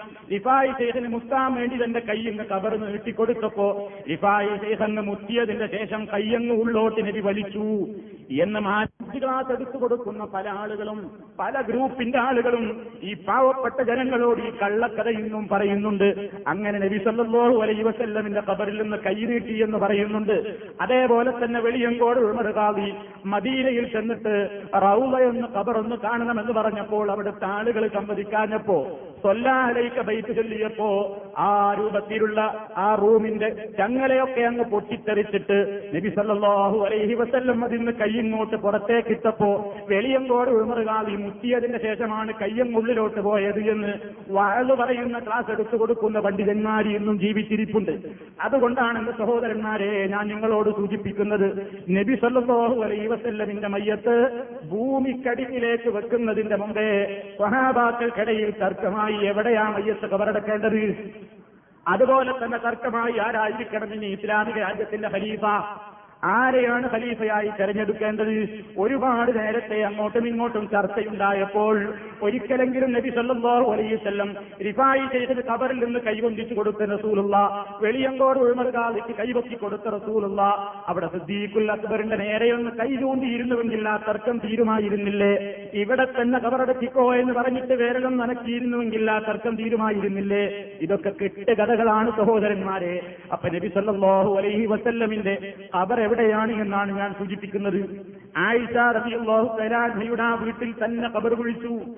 അവിടെ തന്നെ നബി സല്ലാഹു അലഹി വസല്ലമിനെ മറമാടി പിന്നെ എങ്ങനെയാണ് സഹോദരന്മാരെ ഈ കബർ പള്ളിക്ക് പുറത്തായിരുന്നു കുറെ കാലം? അബുബക്കർ സുദ്ദീഖ് റബിയുള്ളാഹു അന്നുവിന്റെ കാലത്ത് മസ്ജിദ് നബവിക്ക് പുറത്താണ് റസൂലുള്ളാഹി കബറുള്ളത് ഉമർ ഖത്താബിന്റെ കാലത്തും അവിടെ തന്നെയാണ്. ഉസ്മാൻ അസ്മാർ റബിയുള്ളാഹു അന്നുവിന്റെ കാലത്തും പള്ളിക്ക് പുറത്താണ്. അലി റബിയുള്ളാഹു അന്നുവിന്റെ കാലത്തും പള്ളിക്ക് പുറത്താണ്. അതേപോലെ തന്നെ അമവിയ ഖലീഫുമാരിൽ വലീദ് ബിൻ അബ്ദുൽ മലിക് എന്ന് പറയുന്ന രാജാവ് രാജ്യം ഭരിക്കുന്ന കാലത്താണ് പള്ളിയുടെ വികസനത്തെ പറ്റിയുള്ള ചിന്ത വന്നത്. പള്ളി ഒന്ന് വികസിപ്പിക്കണം. വികസനത്തിന് പ്രവാചകന്റെ ഭാര്യമാരുടെ ഈ വീടുകൾ തടസ്സമായി. അതിങ്ങനെ മാറ്റി നിർത്തുന്നത് തടസ്സമായി. അപ്പോൾ ആ ഹുജറകളിൽ ചിലതൊക്കെ പൊളിച്ചു കളയാനും നബി അലൈഹി വസല്ലമിന്റെ കബറുള്ള ഐസാർ റളിയല്ലാഹു തആല അൻഹയുടെ ആ റൂം മാത്രം അവിടെ നിലനിർത്തുവാനും ആലോചനയായി. അങ്ങനെ പിന്നീട് അത് ഒന്നിച്ച് പള്ളിക്ക് വേണ്ടി സ്ഥലം വികസിച്ചെടുത്തപ്പോൾ പുറത്തായിരുന്ന ഖബറിന്റെ ഭാഗത്തേക്കും വികസനം നടന്നപ്പോൾ പള്ളിക്കകത്തായി പോയി ഖബർ അത് തന്നെ എന്തു ചെയ്തു? നിസ്കരിക്കാൻ വരുന്ന മദീനത്തെ പള്ളിയിൽ കയറുന്ന ഒരൊറ്റ മനുഷ്യനും ഖബർ കാണാൻ ഇടവരരുത് എന്ന് മനസ്സിലാക്കിക്കൊണ്ട് അന്ന് പള്ളിയിലേക്ക് ഖബർ ചേർത്തപ്പോൾ ഒരു ഭാഗത്തു നിന്നും നോക്കിയാൽ കാണാത്തത്ര നിലയ്ക്ക് മൂന്ന് ഭാഗത്തേക്കും ചുമരങ്ങെടുത്ത് ഉയർത്തിയിട്ട് അങ്ങോട്ട് മുട്ടിച്ചു. മൂന്ന് ഭാഗത്തു നിന്നും പ്രത്യേകം ചുമരുകൾ ഒരു ഭാഗത്തു നിന്ന് റൗണ്ടാകൃതിയിലും എടുത്തു. അങ്ങനെ കൃത്യമായി ഒരിക്കലും ഒരാൾക്കും ഖബർ എങ്ങനെയാണെന്ന് കാണാതെ കബർ നോക്കിക്കാണാൻ പറ്റാതെ കബറിലേക്ക് തിരിഞ്ഞ് നിസ്കരിക്കാൻ അനുവാദമില്ലാത്ത നിലയ്ക്ക് കൃത്യമായി തന്നെ വലിയ അബ്ദുൽ മലിക് റബിയുള്ള ആ അദ്ദേഹത്തിന്റെ കാലഘട്ടത്തിൽ ആ രൂപത്തിലുള്ള വികസനമെന്ന് പൂർത്തിയായി. അങ്ങനെയാണത് മസ്ജിദ് നബവിക്കുള്ളിൽ വന്നത്. അന്നവിടെ പച്ച കുബ്ബയില്ല. അതുപോലെ തന്നെ ഇന്നവിടെ കാണുന്ന രൂപത്തിലുള്ള ബൈറ്റുകളോ പദ്യങ്ങളോ ഒന്നും അവിടെ എഴുതി വച്ചിട്ടില്ല. ഏത് കാലഘട്ടത്തിലാണ് ഇതൊക്കെ വരുന്നത്? പിന്നീട് ഒരുപാട് ആളുകൾ മസ്ജിദിന്റെ പോയി വിപുലീകരിച്ചു. ഒരുപാട് ഭരണാധികാരികൾ മദീനയുടെയും മക്കയുടെയും ഭരണം കൈയാളി. ഖുർആാനിന്റെയും സുന്നത്തിന്റെയും യഥാർത്ഥമായ അധ്യാപനങ്ങൾക്ക് അനുസരിച്ച് ഭരിച്ചവരും അതിന് നേരെ വിരുദ്ധം ഭരിച്ച ഭരണാധികാരികളും മക്കയിലും മദീനയിലും കഴിഞ്ഞു പോയിട്ടുണ്ട്. ആ കൂട്ടത്തിൽ മദീനയിൽ ഭരിച്ചിട്ടുള്ള ഖുർആാനിന്റെയും സുന്നത്തിന്റെയും വിരുദ്ധമായി ഭരിച്ചിരുന്ന പല കക്ഷികളും ഉണ്ടായിരുന്നു. അവരിൽ പ്രധാനികളായിരുന്നു തുർക്കികൾ. തുർക്കികൾ ഭരിച്ചിരുന്ന കാലഘട്ടത്തിലാണ് ആ പ്രത്യേകമായ രൂപത്തിലുള്ള പച്ച ഡോമ് നബിസല്ലാഹു അലഹി വസ്ല്ലമിന്റെ കബർ സ്ഥിതി റൂമിന്റെ മുകളിലായി കൊണ്ട് നിർമ്മിക്കപ്പെട്ടത്. ഹിജറ പത്താം നൂറ്റാണ്ടിലാണ് അവിടെ പച്ച കുബ്ബ നിർമ്മിക്കപ്പെട്ടത് എന്ന് ചരിത്രത്തിൽ നമുക്ക് മനസ്സിലാക്കുവാൻ സാധിക്കും. അപ്പോ നബി സല്ലാഹു അലൈഹി വസല്ലമിന്റെയോ സഹാബാക്കളുടെയോ താപീഴ്യങ്ങളുടെയോ താപീഴി താപീഴ്യങ്ങളുടെയോ കാലഘട്ടത്തിൽ അവിടെ പച്ച കുബ്ബയില്ല പിന്നീട് ആ ചുമരിന്റെ മുകളിലൊക്കെ ബുർദയിലെ ചില പദ്യങ്ങൾ എഴുതി വെച്ച് കാണുന്നു. അതേപോലെയുള്ള ചില പദ്യങ്ങളൊക്കെ എഴുതി വെച്ച് കാണുന്നുണ്ട്. അതൊന്നും പ്രവാചകന്റെ സഹാബിമാരറിയുന്നതല്ല പിൽക്കാല ആരത്തെയോ കടത്തിക്കൂട്ടിയതാണ്. ഒരുപാട് ഭരണാധികാരികൾ സിയാക്കളും പഴത്ത കക്ഷികളുമൊക്കെ ആ വിശുദ്ധ ഹറമുകളുടെ ഭരണം കൈയാളുന്ന കാലഘട്ടമുണ്ടായിട്ടുണ്ട് അവരാണ് ഇസ്ലാമിലില്ലാത്ത നിലക്കുള്ള ഈ മുഴുവൻ അനാചാരങ്ങളും കബറുകളുമായി ബന്ധപ്പെട്ടുകൊണ്ട് അവിടെ കാണിച്ചു കൂട്ടിയത്. ഇത് നിങ്ങൾ പ്രത്യേകമായി മനസ്സിലാക്കുക. ഇതാണ് ഖബറിന്റേതായ ചരിത്രം. ഇനി എങ്ങനെയാണ് നമ്മൾ ഖബർ സന്ദർശിക്കേണ്ടത്? ഖബർ കാണില്ല എന്ന് ഞാൻ നേരത്തെ പറഞ്ഞു. പ്രവാചകൻ താമസിച്ചിരുന്ന ആയിഷ റബിയുള്ള റൂമിലാണ് നബിയുടെ ഖബറുള്ളത്. അതിന്റെ തന്നെ അല്പം പിന്നിലായി പ്രവാചകന്റെ കബറിന്റെ ഏതാണ്ട് നെഞ്ചിന്റെ ഭാഗത്തേക്കായിട്ട് അബുബക്കർ സിദ്ദീഖ് റളിയല്ലാഹു അൻഹുവിന്റെ തല വരുന്ന നിലയ്ക്ക് മറ്റൊരു കബർ അബുബക്കർ സിദ്ദീഖ് റളിയല്ലാഹു അൻഹുവിന്റെ നെഞ്ചിന്റെ ഭാഗത്തേക്ക് തല വരുന്ന നിലയ്ക്ക് ഉമർ ഖത്താബ് റളിയല്ലാഹു അൻഹുവിന്റെ കബർ മൂന്നാളുകൾക്ക് പ്രവാചകന്റെ മരണശേഷം രണ്ട് കബറിനാണ് അവിടെ സ്ഥലമുണ്ടായിരുന്നത്. ഒന്ന് അബുബക്കർ സിദ്ദീഖ് റളിയല്ലാഹു എന്ന് മരിച്ചപ്പോൾ അവിടെ മറമാടി. രണ്ടാമത്തെ സ്ഥലം ആയിഷ റളിയല്ലാഹു അവർ സ്വന്തമായി അവർക്ക് വേണ്ടി കരുതി വെച്ചതായിരുന്നു. ബാപ്പന്റെ അടുത്ത് അതുപോലെ തന്നെ ഭർത്താവിന്റെ അടുത്ത്. അവരുടെ അടുത്തുള്ള ആ സ്ഥലം എനിക്ക് കിട്ടണം എന്ന നിലയ്ക്ക് ആയിഷ റളിയല്ലാഹു തലാൻ അവർക്ക് വേണ്ടി നീക്കി വെച്ചതായിരുന്നു. ഇടയാണ് ഉമർ ഖത്താബ് റളിയല്ലാഹു തലാൻഹുവിന് കുത്തേറ്റത്. കുത്തേറ്റപ്പോൾ അദ്ദേഹത്തിന്റെ ഒരു ഉത്കടമായ ആഗ്രഹം അദ്ദേഹം മനസ്സിൽ കൊണ്ടു നടന്നു. എന്ത്? തന്റെ പ്രിയപ്പെട്ടവരായ സ്വഹാബിയും അബുബക്കർ സിദ്ദീഖ് റബിയുള്ളാഹുവിന്റെയും റസൂലുള്ളയുടെയും ഖബറിന്റെ സമീപത്ത് എന്റെയും ഖബർ വരണം എന്ന ആഗ്രഹം ഉമർ ഖത്താബ് റളിയല്ലാഹു മുന്നുണ്ടായി പക്ഷേ അനുവാദം കിട്ടണ്ടേ? ആയിഷ റളിയല്ലാഹു തലാൻഹയുടെ വീടല്ലേ? അവർക്കല്ലേ അവിടെ അധികാരമുള്ളത്? അതുകൊണ്ട് സമ്മതം ചോദിച്ചു. ആയിഷ റളിയല്ലാഹു തലാൻഹ പറഞ്ഞു ഞാനത് എനിക്ക് വേണ്ടി വിചാരിച്ചതായിരുന്നു. വിരോധമില്ല. താങ്കൾക്ക് നൽകാം. നബി സല്ലല്ലാഹു അലൈഹി വസല്ലമിന്റെ ആ അബുബക്കർ സിദ്ദീഖിന്റെയും ഒക്കെ ശേഷം ബാക്കിയുണ്ടായിരുന്ന ഖബറിന്റെ സ്ഥാനത്ത് പിന്നീട് ആയിഷ ബീവിയുടെ അനുവാദ പ്രകാരം ഉമർ ഖത്താബ് റളിയല്ലാഹു അൻഹുവിന്റെ ഖബറും വന്നു. അങ്ങനെ ആ മൂന്നാളുകളുടെ ഖബറും ഒരൊറ്റ എടുപ്പിന്റെ ഉള്ളിലായി ആർക്കും കാണാത്ത നിലയ്ക്ക് ബന്ധവസ്ഥാക്കി ഒരു റൂമിനുള്ളിലാക്കിയിരിക്കുകയാണ്. എന്തിനാണ് അങ്ങനെ ബന്ധവസ്ഥാക്കി വെച്ചത്? ഇമാം നവവിയെ പോലെയുള്ള പണ്ഡിതന്മാർ. എല്ലാ പ്രഗത്ഭന്മാരായ ഇമാമിയങ്ങളും പറയുന്നുണ്ട് ഖബർ പുറത്തിരുന്ന ആളുകൾ കാണരുത്. കണ്ടാൽ ആളുകൾക്ക് വികാരം വരും. അങ്ങോട്ട് തിരിഞ്ഞ് വേണ്ടാത്തത് ചെയ്യും. പ്രാർത്ഥിക്കും. അതിന്റെ മുമ്പിലേക്ക് സുജൂത് ചെയ്യും. അത് ഒഴിവാക്കാൻ വേണ്ടി. ഒരൊറ്റ സുജൂത് ചെയ്യുന്ന മനുഷ്യനും ഖബർ കാണരുത്. അതിന്റെ ഉള്ളിലോട്ട് കാണരുത് എന്ന് വിചാരിച്ചുകൊണ്ട് തന്നെയാണ് ആ നിലയ്ക്ക് ഭരണാധികാരികൾ അത് കൃത്യമായി മറച്ചത്. കാരണം റസൂലുള്ളാടെ പ്രാർത്ഥനയുടെ ഫലമാണത്. പടച്ചവനെ എന്റെ കബറിനെ ആരാധിക്കപ്പെടുന്ന ഒരു സ്ഥലമാക്കി മാറ്റരുതേ എന്ന പ്രവാചകന്റെ പ്രാർത്ഥന അള്ളാഹു സുബാനുഭൂവത്താല സ്വീകരിച്ചു. അതുകൊണ്ട് തന്നെ അവിടെ ഇന്ന് ഒരാൾക്കും ആ നിലക്കുള്ള ഒരു കർമ്മങ്ങളും ചെയ്യാൻ സാധ്യമല്ല. നമുക്കവിടെ ചെയ്യാവുന്നത് കബർ സന്ദർശിക്കുക എന്നുള്ളത് മാത്രമാണ്. കബർ കണ്ടിട്ടല്ല. കബർ ഇതിന്റെ ഉള്ളിലുണ്ട് എന്ന് സങ്കല്പിച്ചുകൊണ്ട് നാം സലാം പറയുക. അത്രമാത്രമേ കരണീയമായിട്ടുള്ളൂ. കാരണം ഈ റൗളയുടെ ഭാഗത്ത് നിന്ന് പ്രത്യേകമായി ഇങ്ങോട്ട് വരാനുള്ള സ്ഥലങ്ങളുണ്ട്. ആ സ്ഥലത്തിലൂടെ ഇങ്ങ് പ്രവേശിച്ചു കഴിഞ്ഞാൽ പ്രവാചകന്റെയും ബുബക്കർ സുദ്ദീഖിന്റെയും ഉമർഹത്താബ് റബിയുള്ളാഹുവിന്റെയും കബറുകളുള്ള ആ റൂമിൽ മൂന്ന് തുളകൾ തുളച്ചിട്ടുണ്ട് അതിന്റെ ഗ്രിൽസിന് ആ ഗ്രിൽസിൽ മൂന്ന് തുളകൾ കാണാം. ഒന്നാമത്തെ തുളയുടെ ഭാഗത്തെത്തിയാൽ അസ്സലാമു അലൈക യാ റസൂലല്ലാഹ് വറഹ്മത്തുള്ളാഹി വബറകാതുഹു എന്ന് ലോകം കണ്ട ഏറ്റവും നല്ല നമ്മുടെ നേതാവിന് വേണ്ടി നമ്മൾ സലാം പറയുക. അസ്സലാമു അലൈക യാ റസൂലല്ലാഹ് വറഹ്മത്തുള്ളാഹി വബറകാതുഹു എന്ന് സലാം പറയുക. അല്പം അങ്ങോട്ട് മാറി നിന്നിട്ട് അസ്സലാമു അലൈക യാ അബാബക്കർ വറഹ്മത്തുള്ളാഹി വബറകാതുഹു എന്ന് സുദീഖുൽ അക്ബർ റളിയല്ലാഹു അൻഹു എന്ന് സലാം ചൊല്ലുക.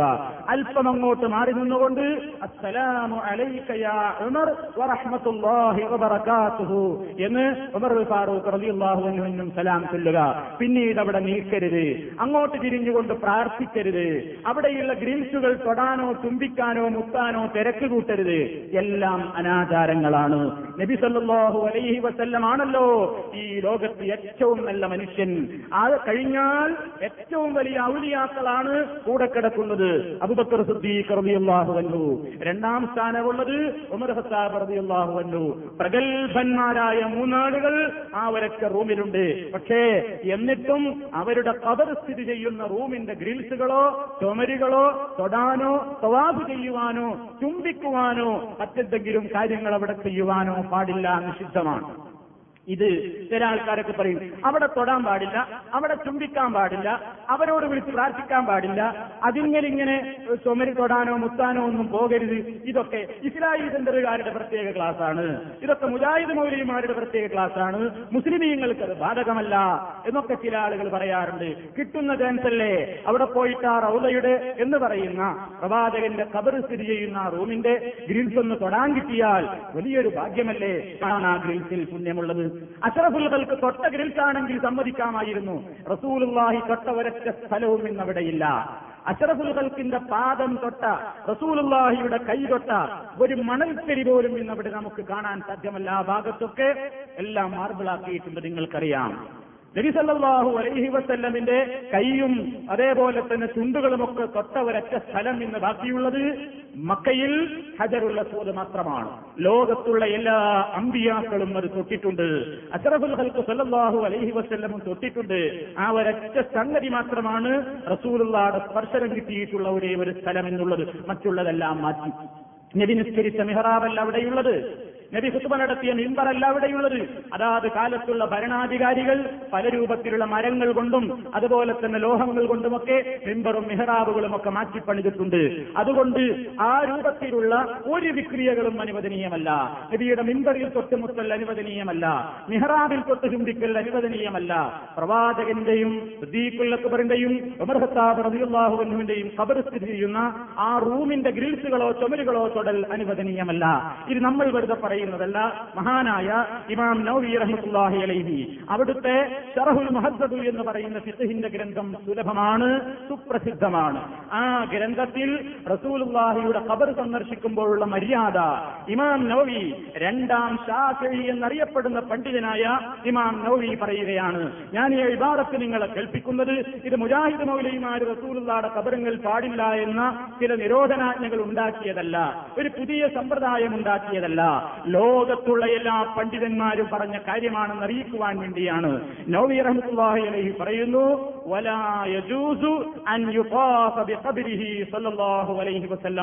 നബി സല്ലല്ലാഹു അലൈഹി വസ്ല്ലമിന്റെ ഖബറിടം പോലും തവാഫ് ചെയ്യൽ അനുവദനീയമല്ല. കാരണം പുത്തമ്പള്ളിയിലും അജ്മീറിലുമൊക്കെ തവാഫ് ചെയ്ത് പരിചയമുള്ള ജനങ്ങളാണ് അങ്ങോട്ട് ചെല്ലുന്നത്. അവർ വിചാരിക്കണേ എന്റെ അജ്മീർ ഹാജന്റെ കബർ തവാഫ് ചെയ്യുന്ന ഞങ്ങൾക്ക് പുത്തമ്പള്ളി ഭീമാപ്പള്ളിയിൽ ചന്ദനക്കുടവുമേറ്റിക്കൊണ്ട് തവാഫ് നടത്തുന്ന ഞങ്ങൾക്ക് അഷറഫുൽ ഹൽക്കിന്റെ കബറും ഒന്ന് തവാഫ് ചെയ്തുകൂടെ ആ റൂമിന് ചുറ്റും? പാടില്ല.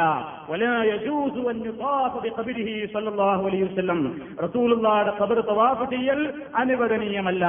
മനുഷ്യന്റെ ശരീരത്തിന്റെ പുറംഭാഗമോ മുൻഭാഗമോ വിജിതാരിൽ കബിരി കബറിന്റെ ചുമരുകളുമായി ഒട്ടിച്ചു നിർത്തലും പാടില്ല. വളരെ വ്യക്തമായി പറയുന്നു കൈ കൊണ്ട് തൊടാനോ കൈ ചുംബിക്കാനോ അവിടെ ചുംബിക്കാനോ ഒന്നും പാടില്ല. ബലിൽ അദബു. പിന്നെ എന്താണ് ആ കബറിങ്ങളിലേക്ക് ചെല്ലുമ്പോൾ മുസ്ലിമീങ്ങൾ സ്വീകരിക്കേണ്ട മര്യാദ എന്താണ്? അൻഹു അൻഹു ലൗ ഫീ സല്ലല്ലാഹു അലൈഹി വസല്ലം. ജീവിതകാലത്ത് റസൂലുള്ളാഹിയുടെ അടുക്കൽ സഹാബിമാർ പോയി നിൽക്കുമ്പോൾ എത്ര ആദരവിലും ഭക്തിയിലുമാണ് മാറി മാറി നിൽക്കാറുള്ളതെങ്കിൽ അങ്ങനെ തന്നെ നമ്മൾ വിട്ടു നിൽക്കണം. തൊടാനോ അല്ലെങ്കിൽ ആ നിലയ്ക്ക് അവിടെ ചുംബിക്കുവാനോ പാടില്ല. ഇത് മാത്രമാണ് ശരി. ആരാ പറയുന്നത്? ഇമാം നബി റഹ്മത്തുള്ളാഹി അലൈഹി. ഇത് മാത്രമാണ് ശരി. അല്ലദീ ഖാലഹുൽ ഉലമാഉ പണ്ഡിതന്മാരിതാണ് പറഞ്ഞിട്ടുള്ളത്. വഅത്ബഖു അലൈഹി. മുഴുവൻ പണ്ഡിതന്മാരും ഈ വിഷയത്തിൽ ഐക്യകണ്ഠേന അഭിപ്രായം പറഞ്ഞു യോജിച്ചിട്ടുണ്ട്. എന്നിട്ട് അദ്ദേഹം പറയുന്ന വാചകം ശ്രദ്ധിക്കുക. വലാ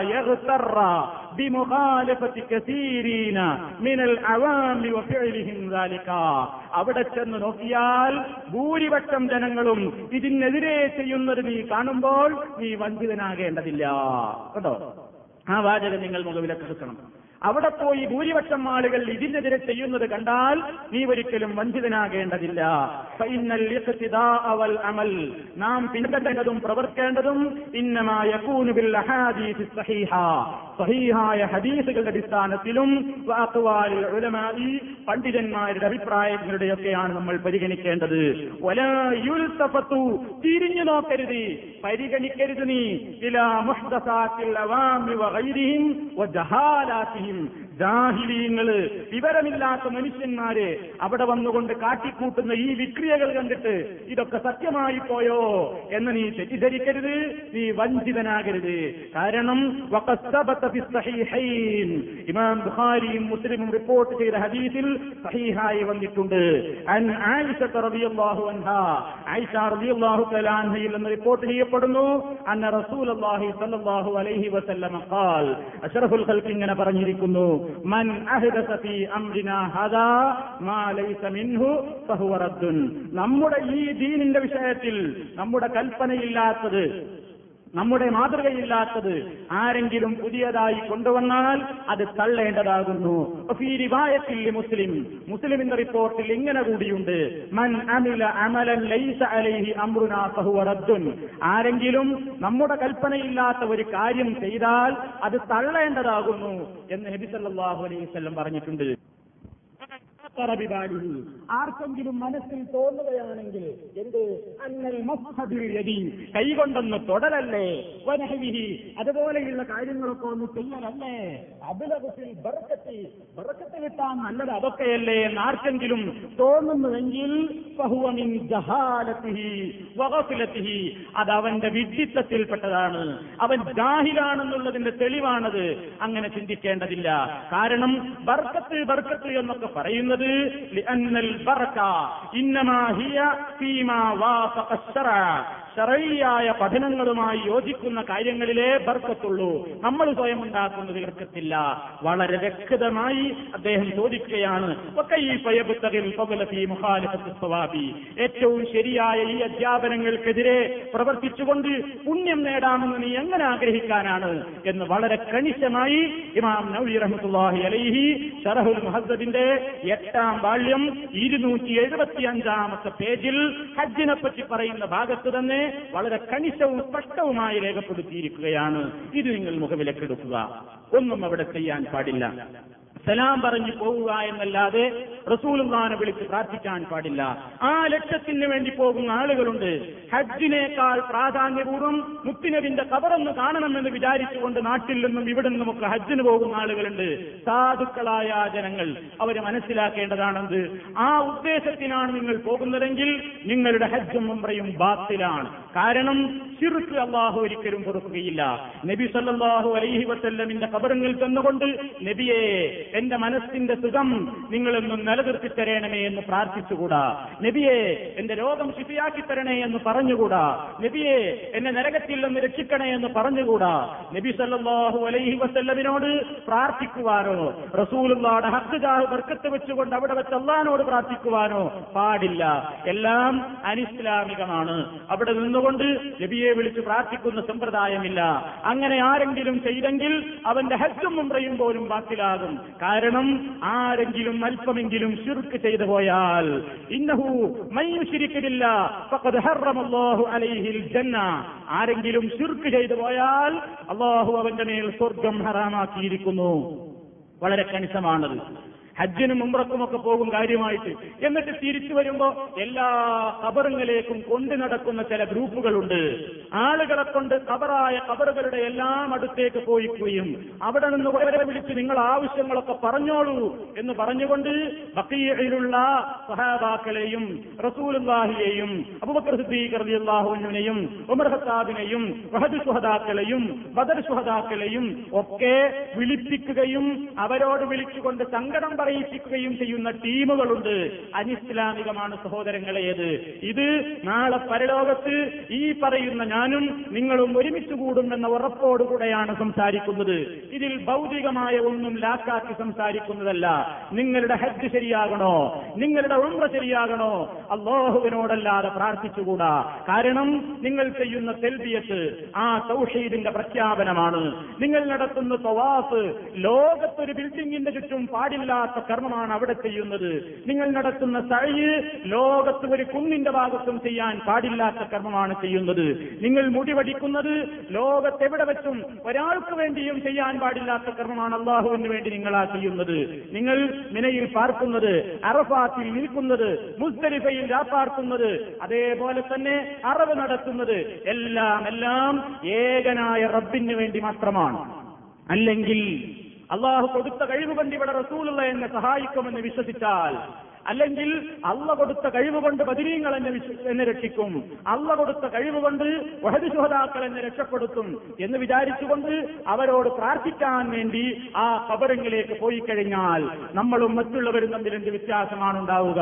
കാരണം റസൂലുള്ള വരുന്ന കാലത്ത് അവിടെ ഹജ്ജുണ്ട്. അബൂജഹിൽ ഹജ്ജ് ചെയ്തിരുന്നു. ഉത്തുബത്തും ശൈബത്തും ഒക്കെ ഹജ്ജ് ചെയ്യാറുണ്ടായിരുന്നു. അവരും ചൊല്ലിയിരുന്നു ഒരു തെൽബിയത്ത്. എന്തായിരുന്നു അവരുടെ തെൽബിയത്തും നമ്മുടെ തെൽബിയത്തും തമ്മിലുള്ള വ്യത്യാസം?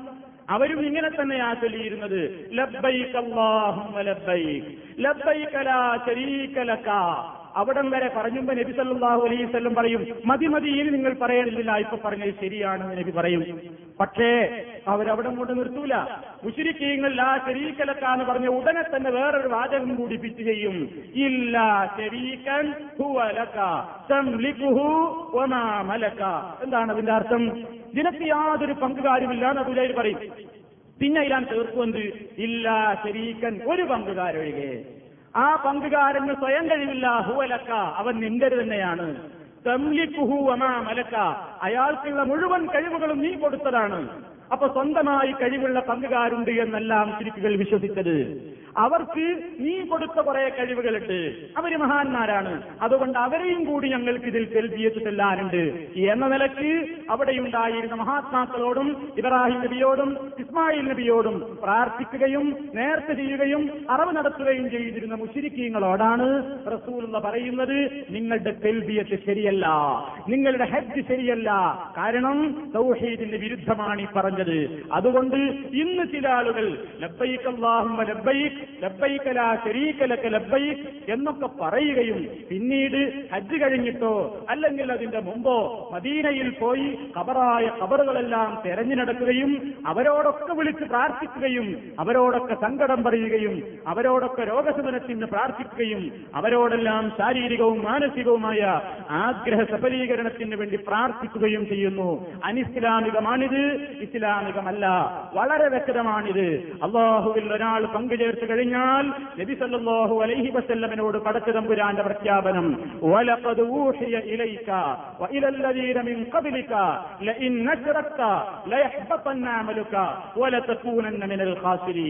നബിയേ താങ്കൾക്കും താങ്കളുടെ മുമ്പ് കഴിഞ്ഞുപോയ മുഴുവൻ പ്രവാചകന്മാർക്കും ഞാൻ വഹി നൽകിയിട്ടുണ്ട്. നീ എങ്ങാനും ശിർക്ക് ചെയ്തയാൽ നിന്റെ മുഴുവൻ അമലുകളും പൊളിഞ്ഞു പോവുക തന്നെ ചെയ്യും. വലതകൂനന്ന ഖാസിരീൻ. നീ നഷ്ടകാരികളിൽ മുമ്പനായിരിക്കും എന്ന് പരിശുദ്ധ ഖുർആൻ പറഞ്ഞിട്ടുണ്ട്. അതുകൊണ്ട് ഹജ്ജിന് പോകുന്ന സഹോദരങ്ങളെ നാം ശ്രദ്ധിക്കേണ്ടത് നമുക്ക് മദീനയിൽ പോകൽ മദീന സന്ദർശനം നാം നടത്തുന്നത് റസൂലുള്ളാനോട് പ്രാർത്ഥിക്കാനല്ല. ഇർത്തക്കബുത്തു അവിടെ പോയിട്ട് ചെല്ലാനല്ല. മങ്കൂസ് നാട്ടിൽ നിന്ന് ചൊല്ലുന്നവർ ഇർത്തക്കബുത്തു അലൽ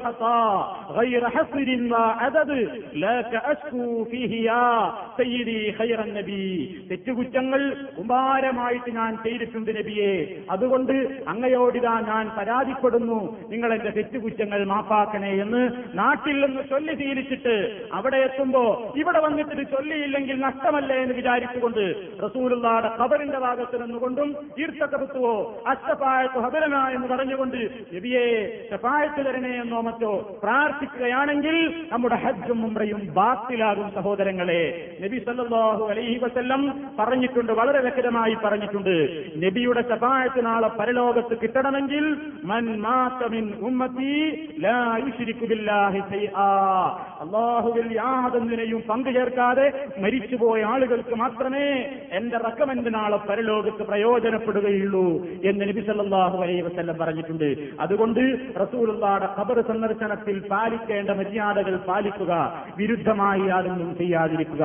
ജനങ്ങൾ ഭൂരിപക്ഷം അവിടെ ചെയ്യുന്നത് നോക്കിയിട്ട് ഇതാണ് ദീനെന്ന് തെറ്റിദ്ധരിക്കരുത് എന്ന് നവീമാം പറഞ്ഞതുപോലെ ഈ ഉള്ളവനും ആവർത്തിക്കുകയാണ്. അതാണ് ദീനെന്ന് വിചാരിക്കരുത്. അതിന്റെ ശേഷം ഇനി നമുക്കവിടെ പോകാവുന്ന ഒരുപാട് സ്ഥലങ്ങളുണ്ട്.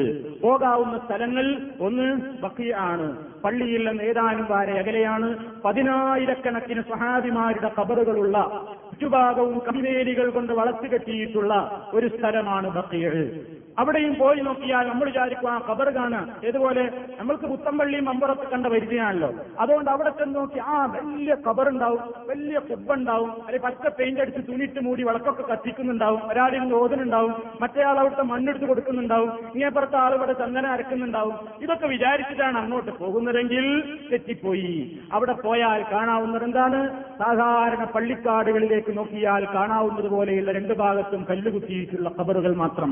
ആരാണ് അവിടെ കിടക്കുന്നതെന്നറിയാമോ? മുത്തുമണികളായ സഹാബാക്കൾ പരിശുദ്ധ കുറുനാൻ പുകഴ്ത്തി പറഞ്ഞ ആളുകൾ മിനൽ മുഹാജിരീന വല്ലദീന ബിഇഹ്സാൻ റളിയല്ലാഹു അൻഹും അല്ലാഹു അവരെയും തൃപ്തിപ്പെട്ടിരിക്കുന്നു. അള്ളാഹുവിനെ അവരും തൃപ്തിപ്പെട്ടിരിക്കുന്നു.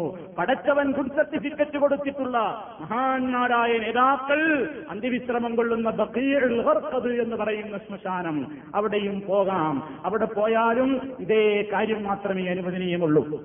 എന്താണ് അവിടെ ചെല്ലുമ്പോൾ ചെയ്യേണ്ടത്? സലാം പറയുക. ഖബർ കാണുമ്പോൾ നബി സല്ലല്ലാഹു അലൈഹി വസല്ലം പറഞ്ഞു നിങ്ങൾ ഖബറാളികൾക്ക് വേണ്ടി പ്രാർത്ഥിക്കുക. അസ്സലാമു അലൈക്കും മിനൽ മുഅ്മിനീന വൽ മുസ്ലിമീൻ. വഇന്നാ അല്ലാഹു നസ്അലുല്ലാഹ ലനാ അൻതും സലഫുനാ വനഹ്നു ബിൽ നിങ്ങൾക്ക് ശാന്തിയും സമാധാനവും ഉണ്ടാകട്ടെ. നിങ്ങളിപ്പോൾ അള്ളാഹുവിന്റെ അടുക്കലേക്ക് എത്തിച്ചേർന്നിരിക്കുന്നു. താമസം വിനാ പടച്ചവന്റെ കഥ ഉണ്ടായാൽ ഞങ്ങളും ഇങ്ങോട്ട് എത്തേണ്ടവരാണ്. ഞങ്ങൾക്കും നിങ്ങൾക്കും വേണ്ടി റബ്ബിനോടിതാ ഞങ്ങൾ പാപമോചനത്തെ തേടുന്നു. ഇത് പറഞ്ഞ് തിരിഞ്ഞു പോരുകയല്ലാതെ അങ്ങോട്ട് ധാന്യമറിയുകയോ അങ്ങോട്ട് നാണയത്തുട്ടുകൾ എറിയുകയോ അവിടെ നിന്നുകൊണ്ട് അവരുടെ നേർക്ക് കൈ ഉയർത്തി പ്രാർത്ഥിക്കുകയോ ചെയ്യൽ നിഷിദ്ധമാണ്. ഇസ്ലാമിൽ അത് പാടില്ല. ഏതെങ്കിലും കബറുകളെ തൊടുകയോ ചുംബിക്കുകയോ മുക്കുകയോ അതുകൊണ്ട് വർക്കത്തെടുക്കുകയോ ചെയ്യുന്നത് നല്ലതാണ് വിശ്വാസം. ആദത്തുൽ യഹൂദി വന്ന പാറ തനിച്ച ജൂതന്റെയും ക്രിസ്ത്യാനിയുടെയും വിശ്വാസമാണെന്ന് മഹാന്മാരായ പണ്ഡിതന്മാർ രേഖപ്പെടുത്തിയിട്ടുണ്ട്. ഇമാം ഹൊസാരി വരെ പറഞ്ഞിട്ടുണ്ടെന്ന് അത് ആദത്തുൽ യഹൂദി വന്ന സാറ സെയ്ദ് മൊഹീദ്ദീൻ ജീലാനി വരെ പറഞ്ഞിട്ടുണ്ടെന്ന് അത് ആദത്തുൽ യഹൂദി ജൂതായുധമാണ് കബറുകൾ തൊടലും മുത്തലും ചുണ്ടിക്കലും ജൂതായുധമാണെന്ന് പറയാത്ത പണ്ഡിതന്മാരില്ല. അതുകൊണ്ട് ഇസ്ലാമികമായ ഈ നിയമങ്ങൾ ബക്കയിൽ പോകുമ്പോഴും കാത്തു സൂക്ഷിക്കുക. പിന്നെ പോകാവുന്ന ഒരു സ്ഥലമാണ് ഏതാനും കിലോമീറ്റർ അകലെയാണ് വഹദ് യുദ്ധം നടന്ന. വഹദ് മലയുടെ താഴ്വരയിൽ എഴുപതോളം സഹാബിമാര് രക്തസാക്ഷിയായി വീണ രണാങ്കണം. അവിടെയും പോയാൽ നാല് ഭാഗവും മതിൽക്കെട്ടുകളോടുകൂടി വളച്ചു കെട്ടിയിട്ടുള്ള ഒരു മൈതാനം മാത്രം. അവിടേക്ക് നോക്കിയാൽ വഹദ് സുഹതാക്കളുടെ കബറും ഇങ്ങനെ തന്നെയാണ്. ഇങ്ങനെ ഗ്രൗണ്ടിൽ രണ്ട് കബറുകൾ കാണാം. രണ്ട് കബറിന്റെ അടയാളങ്ങൾ. ഒന്ന് ഹൻകാർദി അള്ളാഹുവിന്റെതാണ് മറ്റൊന്ന് മിസ്ബർദി അള്ളാഹുവിന്റെതാണ് അല്ലാത്ത ഒട്ടേറെ സഹാബന്മാരുടെ കബറുകൾ അവിടെവിടെയായി ഉണ്ട്. ഒന്നും കെട്ടിപ്പൊന്തിച്ചിട്ടില്ല. വിളക്ക് കത്തിക്കുന്ന പരിപാടിയില്ല. ചന്ദനത്തിരിയില്ല. അതേപോലെ തന്നെ ജാറം മൂടുന്ന ഏർപ്പാടില്ല. ആ പണക്കുറ്റിയോ നേർക്കപ്പെട്ടിയോ വെക്കുന്ന സമ്പ്രദായമില്ല. അതൊക്കെ വെക്കൽ അനുവദനീയമായിരുന്നുവെങ്കിൽ നിമിഷ നേരം കൊണ്ട് കോടിക്കണക്കിന് റിയാലുകൾ കുമിഞ്ഞുകൂടുമായിരുന്നു. പക്ഷേ ഇസ്ലാമിൽ അതില്ല. കൊണ്ട് അവിടെ അത് നടപ്പില്ല അവിടെയും പോവുക ഇതേപോലെ തന്നെ കബറാളികൾക്ക് വേണ്ടിയുള്ള സലാം പറയുക തിരിച്ചു പോരുക. പിന്നെ കാണാവുന്ന സ്ഥലങ്ങളിലൊക്കെ പോകാം. അതുപോലെ തന്നെ കുബായിലെ ഒരു പള്ളിയുണ്ട്. നബി സല്ലാഹു അലൈഹി വസ്ല്ലം മക്കയിൽ നിന്ന് ഹിജറ വന്നപ്പോൾ ആദ്യം ഇറങ്ങി താമസിച്ച സ്ഥലമാണ് സുബാ. നബി സല്ലാഹു അലൈഹി വസ്ല്ലം അവിടെ ഒരു പള്ളി ഉണ്ടാക്കി. ആ പള്ളിയിൽ നബി സൗകര്യം കിട്ടുമ്പോഴൊക്കെ പോയി നമസ്കരിക്കാറുണ്ട്. അതുകൊണ്ട് ഹജ്ജിന് പോകുന്ന ആളുകളും മദീന സന്ദർശിക്കുന്ന ആളുകളും സൗകര്യം കിട്ടുകയാണെങ്കിൽ സുബായിലെ പള്ളിയിൽ പോയി രണ്ടരക്കാലത്ത് സുന്നത്ത് നമസ്കരിക്കൽ പ്രാധാന്യമുണ്ട്. നബി സല്ലാഹു അലൈഹി വസ്ല്ലം പറഞ്ഞു ആ പള്ളിയിൽ രണ്ടരക്കാലത്ത് നിങ്ങൾ നിങ്ങളുടെ റൂമിൽ നിന്ന് വൃത്തിയായി ഉതുവെടുത്ത് ആ പള്ളിയിലേക്ക് പോവുകയും രണ്ടറക്കായത്തിന് നമസ്കരിക്കുകയും ചെയ്താൽ ഒരു ഉംറയുടെ പ്രതിഫലമുണ്ട് എന്ന് നബി സല്ലല്ലാഹു അലൈഹി വസ്ലം പറഞ്ഞിട്ടുണ്ട്.